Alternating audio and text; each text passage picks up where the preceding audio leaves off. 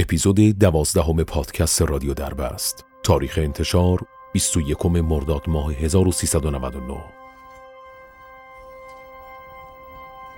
درود میگم من سعید خورسندی هستم تهیه کننده و گوینده رادیو دربست. دوازدهمین اپیزود از پادکست های رادیو دربست رو تقدیم شما می‌کنم. با ژانری ترسناک معماگونه و شنیدنی.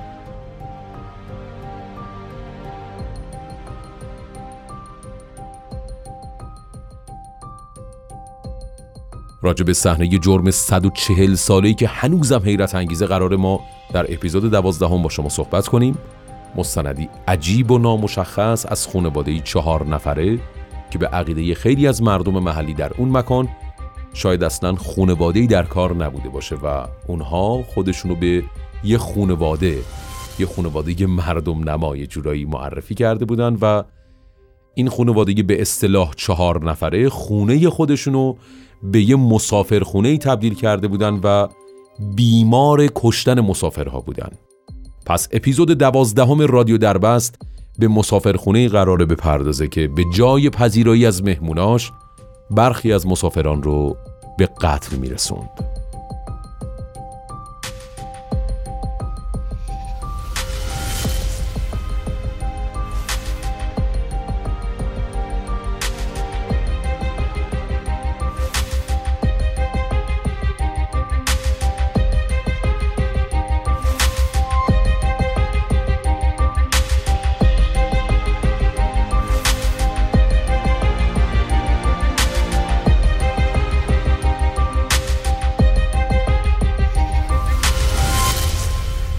بندرهای خونخوار.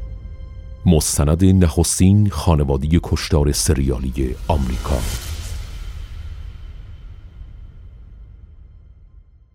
بسیار عالی. بریم سراغ مکان این مسافرخونه. ویچیتا شهری است در ایالت کانزاس امریکا. اگر از همین ویچیتا حدود دو ساعت با اتومبیل در امتداد جنوب شرقی به سمت لبت کانتی رانندگی کنیم به همین مسافرخونه که قراره در اپیزود دوازدهم راجع بهش صحبت کنیم می‌رسیم. برای این مستند گفتگویی انجام شده با یه پیرمرد 71 ساله‌ای که لاغرندامم هست و بعد از ناپدید شدن اون خانواده چهار نفره در همون زمینی که این مسافرخونه قرار داشت در حال حاضر این پیرمرد به زراعت مشغوله. این پیرمرد اسمش هست لری فامیلیش هست مارچ.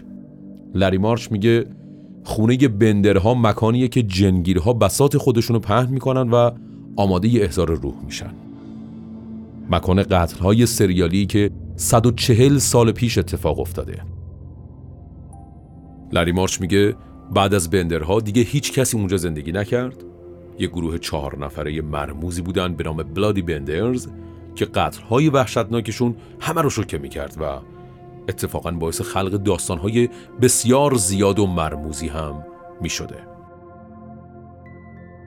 این داستانها شنونده های عزیز اپیزود دوازدهم پادکست رادیو دربست نظر فیلمسازهای زیادی رو هم به خودش جلب کرده و خیلی از فیلمسازها به سمت کانزاس رفتن تا بتونن این مستند رو به یک فیلم واقعی تبدیل کنن از اون داستانهایی که به نظر من شنونده ها رو خیلی خوب می‌تونه میخوب کنه و یه جورایی تو مخه و با مخ آدم ها بازی می‌کنه. چون در انتهاش اگر شما تا انتهای اپیزود دوازدهم با من همراه باشید می‌بینید که هیچ اتفاق و هیچ نتیجه گیری خاصی به وجود نمیاد.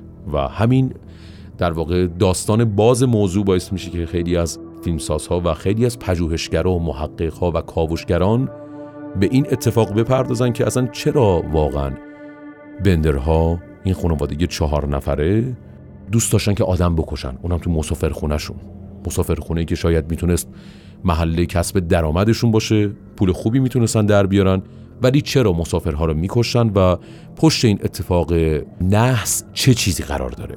و همین علامت سالها باعث میشه که خیلی از فیلمسازها بیان به اون مکان و از این خانواده چهار نفری که 140 سال پیش یک اتفاقی رو انجام داده که برای خیلی از افراد هنوز ابعاد مختلف زندگیشون غیر قابل باوره فیلم بسازن. ارزم حضورتون که از بین این چهار نفر کیت بندر من تکرار می‌کنم نامش رو کیت بندر به خاطر شخصیت شیطانیش از همه بیشتر مورد توجه قرار گرفته و گفته میشه که رهبر این گروه چهار نفر کیت پندر بوده. این مکان و اتفاقهایی که در اونجا رخ داده انقدر پر رمز و رازه که اساتید مختلف و در واقع پروفسورهای انسانشناسی متفاوتی رو به اون مکان کشونده. مثلا یکی از اساتید که از دانشگاه ویچیتا استیت متخصص این جور کارها هست رو ترغیب کرد تا روی این موضوع بتونه کار کنه و به قول نقل قولهای قدیمیش امکانش بود که استخونهای یه سری از قربانی ها هنوز در عمق دو متری زمین باقی مونده باشه که خب قطعا این اتفاقها و این پژوهش ها در جلوتر مشخص میشه که چرا خیلی از اساتید و خیلی از پروفسورها دوست داشتن که بر روی خونه بندرها تحقیقات کنن. در حال حاضر که من دارم با شما صحبت می‌کنم خونه بندرها یه مکان خیلی عادیه و هیچ چیز قابل توجهی نداره. اما برگردیم به بهار 1873 در چمنهای جلوی خونه همون جایی که الان قسمتی از مزرعه شده بندرها توی خونه چوبی زندگی می‌کردن. و اگر بخوام از سناریوی کشتنشون برای مسافرهایی که به مسافرخونهشون می اومدن براتون بگم به این صورت بود که مسافرهای زبون بسته می اومدن اونجا تا بتونن یه کافی بخورن تا بتونن یه شامی بخورن یا یه پذیرایی بشن به محضی که پدر خانواده جلوی مسافرها نوشیدنی یا مثلا شام یا غذاشون رو میذاشت از پشت پرده یه نفر بهشون حمله می‌کرد و با چکش به پشت سر اون مسافر بنده خدا ضربه می‌زد و مادر خانواده دستش درد نکنه. با چاقو گردن اون مسافر رو می‌برید. تحقیقات اینجور نشون میده که احتمالا قاتل یا قاتلین پشت پرده قایم می‌شدن و از یه دریچه‌ای که تو کف ساختمون بوده استفاده می‌کردن تا بتونن جنازه ها رو موقتا مخفی کنن تا بعدا بتونن اونها رو توی جایی که در ظاهر باغچه بود دفنش کنن. بیشتر از 8 تا جنازه تو اون پیدا شد که شامل یه دختر 7 8 ساله می‌شد. حداقل سه تا جسد هم توی چمنزار جلوی خونه پیدا شدن. بعضیشون که اصلا شناسایی نشدن و معلوم نشد مال چه کسایی بودن و گزارش ها نشون میده که تعداد قربانی ها حدود 12 تا یا شاید بیشتر بوده اما یه شواهدی هم وجود داره که میگه اونو بیشتر از 21 نفر رو کشتن. هیچ کسی هم نمی‌دونه که آیا اجساد همه قربانی ها پیدا شدن یا نه به خاطر اینکه تعداد قربانی ها اصلا مشخص نشده.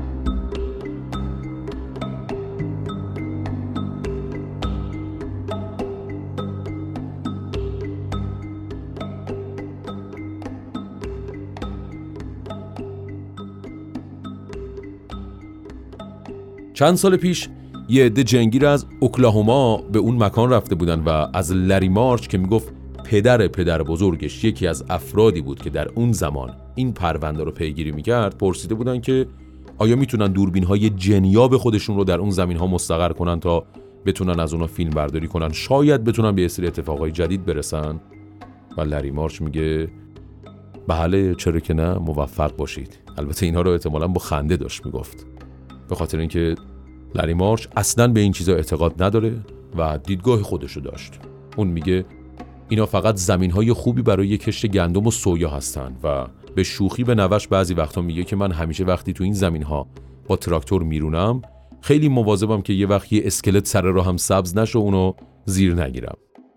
در هر صورت این موضوع تا به حال سوژه و الهام بخش خیلی از فیلم ها بوده تابستون گذشته فیلمسازهای مستقلی که روی فیلمی به اسم The Bender Claim کار می‌کردن. چند تا تصویر از این منطقه و موزه‌ای که مربوط به همین وقایع میشه گرفتن و همین الان هم خب فیلمسازهای خیلی زیادی رو ترغیب کرده که بتونن فیلم های دیگه در این مورد کار کنن. به حال سوژه سوژه خیلی جالب و شاید پر مخاطبی باشه و کلا ژانرهای معمایی مخصوصا توی فیلم ها و سریال ها برای خیلی از مخاطب ها جذابیت بیشتری داره. ارزم به حضورتون که چیز زیادی از اون خونه باقی نمونده. به جز یه مجموعه ستایی چکش و یه چاقوی خونی که حدود 90 سال تو اون موزه و در قسمت مربوط به بندرها نگهداری میشه. با وجود اینکه هیچ وقت به طور قطع نمیشه گفت که آیا اینها آلت قتل بودن یا نه اما حداقل اونا به عنوان یه سمبل از این آلت قتل ها شناخته میشن و البته خیلی ها معتقدن که این چکش ها و چاقوها همون چیزهایی هستن که باشون قربانی ها رو می‌کشن و این داستان ها قطعا واقعیت داره. اگرچه از صحنه جرم چیز خیلی زیادی باقی نمونده و وقتی که شما تو اون جاده وای میستین و به مزرعه نگاه می‌کنین حالا ما بخشی از فیلم و عکس های اون خونه رو حتما در نشانی اینستاگراممون براتون می‌ذاریم که حتما شما نگاه کنید تا بتونه این قضیه براتون ملموس تر باشه. وقتی که تو اون جاده وای میسین و به اون مزرعه نگاه می‌کنین یه جورایی می‌تونین گذشته اون مکان رو توی ذهن خودتون مجسم کنین. جایی که الان یه زمین پر از چمن کوتاه و بلنده قبلا مزرعه علوفه بوده و بعدش خونه رو در همونجا ساختن و بعد از چندین سال کشت و زراعت اونجا تبدیل به یه زمین کشاورزی شده. اون خونه نسل به نسل فروخته شد و در حال حاضر که من دارم با شما صحبت می‌کنم مالک های اصلی در اون محل زندگی نمی‌کنن و از سال 1873 به بعد تغییرات خیلی زیادی کرده. وقتی شما به جنوب که نگاه می‌کنی تپه های اطراف رو می‌بینی که پوشیده از چمن و علفه و درخت های خیلی زیادی داره که فقط باد از اونجا عبور می‌کنه و بعضی از افراد میگن که احتمالا قاتل ها از بالای این تپه ها جاده رو میپاییدن و منتظر عبور مسافر و در واقع قربانی های خودشون می‌شدن تا برای کشتنش آماده بشن. در سال 1901 مقاله‌ای در قسمت تاریخ یه نشریه حدود 28 سال بعد از وقوع این قتل‌ها منتشر شد و در مورد این خانواده توی این مقاله اینجور نوشته شده که در اواخر 1870 نه سال بعد از اینکه کانزاس به ایالت تبدیل بشه چهار نفر در قالب یه خانواده هلندی یا آلمانی یعنی یک زن و شوهر و دو بچه بزرگ به اون منطقه اومدن اونا یه خونه چهل متری چوبی ساختن و یه اتاقک کوچیک هم جلوی خونه ساختن و بالای اون اتاقک یه تابلو زدن که روش نوشته شده بود خاربار فروشی که اونجا تنباکو و بیسکویت و شکلات و ماهی و گلوله و باروت میفروختن. و همینطور می‌گفتن برای مسافرها ناهار و غذا آماده می‌کردن و وسایل تفریح و سرگرمی اونها رو فراهم می‌کردن. با توجه به اسناد اونا یه گودال دقیقا به اندازه که یه آدم توش جا بشه کف خونه کنده بودن و یه دریچه با یه دستگیری چرمی براش درست کرده بودن. احتمالا اون روزی که قربانی به قتل می‌رسید تو اون چاله انداخته می‌شد و شب که می‌شد جسد رو بیرون میبردن و دفنش می‌کردن. چیز زیادی در مورد اون خانواده اصلا مشخص نیست. حتی اینکه آیا اونا اصلا خانواده بودن یا نه. اون خونه پشت یه جاده قرار داشت. در سالهای 1871 و 1872 افراد خیلی زیادی به اون اطراف می اومدن تا در مورد افراد خانوادهشون که از اونجا عبور می‌کردن و بعدش ناپدید می شدن بتونن اطلاعاتی به دست بیارن و دنبال اونها میگشتن که خب قطعا موفق نمی شدن.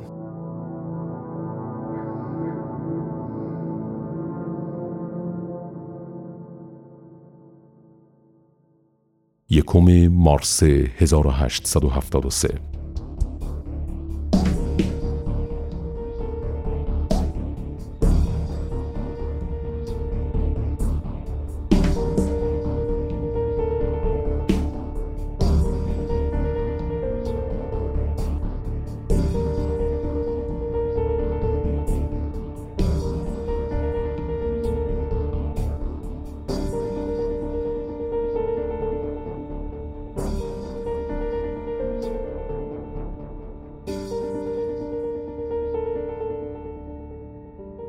در تاریخ یکم مارس 1873 یه دکتر به نام یورک که از همون مسیر عبور می‌کرد گم شد. برادرش به همراه پنجاه نفر دیگه از اهالی اونجا به جستجوی اون منطقه پرداختن و از همه جا تحقیق کردن و بالاخره موفق شدن که خونه بندرها رو کشف کنن بازرسی کنن و با اهالی تمام اون خونه صحبت کردن اما اون چهار نفر به قدری پلید بودن و به قدری دروغگو بودن که خیلی خوب تونستن که تمام اون پنجاه نفر رو متقاعد کنن که هیچ ارتباطی با گم شدن دکتر ندارن. اصلا ما این دکتر رو ندیدیم نمی‌دونیم کی هستش و تمام سوء زنها رو از خودشون دور کردن و هیچ کسی هم بهشون شک نکرد. و دقیقا همون شب بود که اون چهار نفر اون خونه رو برای همیشه ترک کردن و از اونجا رفتن. مدتی بعد مردی که از اون حوالی عبور می‌کرد نظرش به اون خونه جلب شد و متوجه شد که به طرز مشکوکی اونجا خالی از سکنه است و اسباب اساسی خونه رها شد و انگار بی صاحبه. موضوع اون خونه رو به سرعت به فرماندار اطلاع میده و عده‌ای برای تحقیق به اون خونه میرن. بعد از وارد شدن به خونه متوجه بوی تعفن بسیار شدیدی شدن و وقتی که خونه رو خوب گشتن و دریچه رو باز کردن متوجه منشه بو شدن. در بیرون از خونه هم یه نفر یه چیز خیلی عجیب و غریب دیگه کشف کرد. جسد دکتر همونجا افتاده بود و صورتش رو به زمین بود. جمجمش خورد شده بود و گردنش رو گوش تا گوش بریده بودن. تخمین زده میشه که اونو حدود 2600 دلار از یه قربانی 1900 تا از یکی دیگه اون سالا. یعنی شما حساب کنید حدود 140 سال پیش. 1900 تا از یکی دیگه 37 تا از یکی 40 سن از یکی دیگه 38 دلار از یکی و یه درشکه از یک نفر دیگه و از دکتر 10 دلار و یه اسب و یه زین دزدیدن و اونا با یه قطار از اونجا رفتن و, در بین راه کیت پندر به اتفاق یه نفر دیگه که گفته میشه برادرش پیاده شدن و بعدا دو نفر دیگه هم بهشون ملحق شدن. فرماندار کانزاس اون زمان تصمیم می‌گیره که 2000 دلار برای پیدا کردن اونها جایزه تعیین کنه. ولی هیچ وقت فرماندار و افرادی که دنبال خانواده بندرها بودن نتونستن اونها رو پیدا کنن. رئیس اونها کیت بندر که بیشتر اتهامات متوجه اون بود و در واقع همه کاره بود ادعا می‌کرد که یه نیرو و روح شیطانی داره و می‌تونه هر مریضی رو شفا بده. بعضیا میگن اون یه سیمای خیلی نفرت انگیز و چشمای زشت و شیطانی داشت ولی بعضیا دیگه میگن نه اون خیلی هم جذاب بود. میگن اون واسه خودش تبلیغ می‌کرد که می‌تونست کوری و کری و دائم الخمری و خیلی از بیماری های دیگر رو شفا بده. از خونه بندرها چند تا چکش کشف شد که کارگاه میگن با اثراتی که روی جمجمه ها پیدا کردن همخونی دارن و تقریبا 100 سال بعد از این قتل ها خانواده لرویدیک یعنی کسی که در زمان پیدا شدن اون خونه به صورت متروکه و پیدا شدن قربانی ها مسئول پرونده بود اون چکش ها رو تحویل موزه دادن. یه چکش مخصوص کفاشی یه چکش نجاری و یه پتک. مسئول موزه میگه وقتی من موزه رو به مردم نشون میدم تقریبا نیمی از وقتشون رو برای دیدن اون قسمت سپری می‌کنن. امروزه میشه اون چکش ها رو آزمایش کرد و با استخون های باقی مونده مقایسه کرد. چکش ها به خصوص قدیمی ها هر کدوم برای کار به خصوصی ساخته میشن و شکل مخصوص به خودشون و نوع جراحتی که وارد می‌کنن و دارن و می‌تونن خیلی راحت آنالیز بشن. اما همچین تحقیقاتی نیاز به اجازه و مراحل پیچیده داره از جمله گرفتن رضایت اقوام و مراکز مربوطه و خیلی مسائل دیگه. خب قطعا خیلی پرمسئولیت و کار سختی هم بودش. از اونجایی که جنازه ها در وسعت زیادی پراکنده شدن بسیار احتمال میره که بعضیشون هنوز کشف نشده باشن. اگر این فرضیه که بیشتر این گودال ها حدود دو متر عمق داشته باشند درست است میشه فکر کرد که هنوز هم احتمالش هست که بشه اونها رو کشف کرد. امروزه تجهیزات خیلی زیادی وجود داره که می‌تونه زمین رو بدون حفاری مورد مطالعه قرار بده و وجود گودالی که قبلا حفر شده رو حدس بزنه. که همچنان خیلی از محققان در اون مکان دارن راجع به همین قضیه تحقیق می‌کنن. بجز اون چکش ها یه چیز جالب دیگه هم هست که باقی مونده و اون چاقویی که توسط برادر دکتر مقتول پیدا شده. اون چاقو رو توی یه ساعت دیواری مخفی کرده بودن اما حالا چقدر این داستان واقعیت داره هیچ کسی نمی‌دونه. یه اثراتی هم روی اون هست که بعضیا میگن ممکنه خون باشه البته میگن اون چاقو اینقدری بزرگ نیست که به طور قطع بشه گفت به درد بریدن گردن می‌خوره. اما با این وجود اون یکی از چیزهایی که از اون خونه باقی مونده. در حال حاضر و با گذشت سالیان زیاد دیگه تقریبا چیزی از اون خونه باقی نمونده بجز همون گودال ها کسی به درستی از سرنوشت بندرها اطلاعی نداره. بعضیا معتقدن که مردم عادی اونا رو پیدا کردن و بدون محاکمه اعدامشون کردن و اجسادشون رو به رودخونه انداختن ولی بعضی دیگه میگن هیچ وقت اونا پیدا نشدن. این روزها مسافرهایی که از اون منطقه رد میشن تو استراحتگاهی که اونجا هست وای میسن و می‌تونن مکانی که قبلا این اتفاق وحشتناک اونجا رخ داده رو ببینن و یه جوری اون مکان تبدیل به یک مکان تاریخی شده تا اینکه خیلی از افراد بیان و خب براشون جالبه دیگه ببینن که چه اتفاقاتی واقعا توی اون خونه افتاده. اون آلت قتل رو ببینن اون گودال ها رو ببینن و این مسئله خب برای خیلی از مسافرها شاید دیدن داشته باشه. در هر صورت این اتفاق هنوز یکی از متحیر کننده ترین و حل نشده ترین داستان های غرب و سرانجام بندرها هم اصلا مشخص نیست. اما چیزی که واضحه اینه که اونا هم عاقبت به همون جایی که قربانی های خودشون رو فرستادن رفتن. فقط سوالی که برای من پیش میاد اینه که مگه ما داریم خانواده که همشون قاتل باشن و قتل رو بتونن به عنوان تفریح بدونن؟ خب خیلی عجیبه. خانواده پیدا بشن پدر مادر دختر پسر و تفریحشون این باشه عشقشون این باشه که اول از قربانی ها اگر تونستیم ما پولی به دست بیاریم تازه خیلی از تحقیقات نشون میده که خیلی از قربانی هایی که در واقع اونو کشتن فقیر بودن اصلا پولی نداشتن و فقط برای خوردن یک شاید استکان چای یا یه نوشیدنی به اون مکان اومده باشن و با این وضع فجیب روبرو میشن و به قتل می‌رسن و بعدها مشخص شد که شاید یه سری از ریشه های مشکلات روانی در اون خانواده وجود داشته باشه که اون قتل ها رو به تفریح اونا تشبیه می‌کردن و می‌گفتن که کشتن آدم ها برای ما تفریحه. اپیزود دوازدهم رادیو دربست از این نظر به این موضوع پرداخت که خانواده بندرها مستند نخستین خانواده کشتار سریالی امریکاست.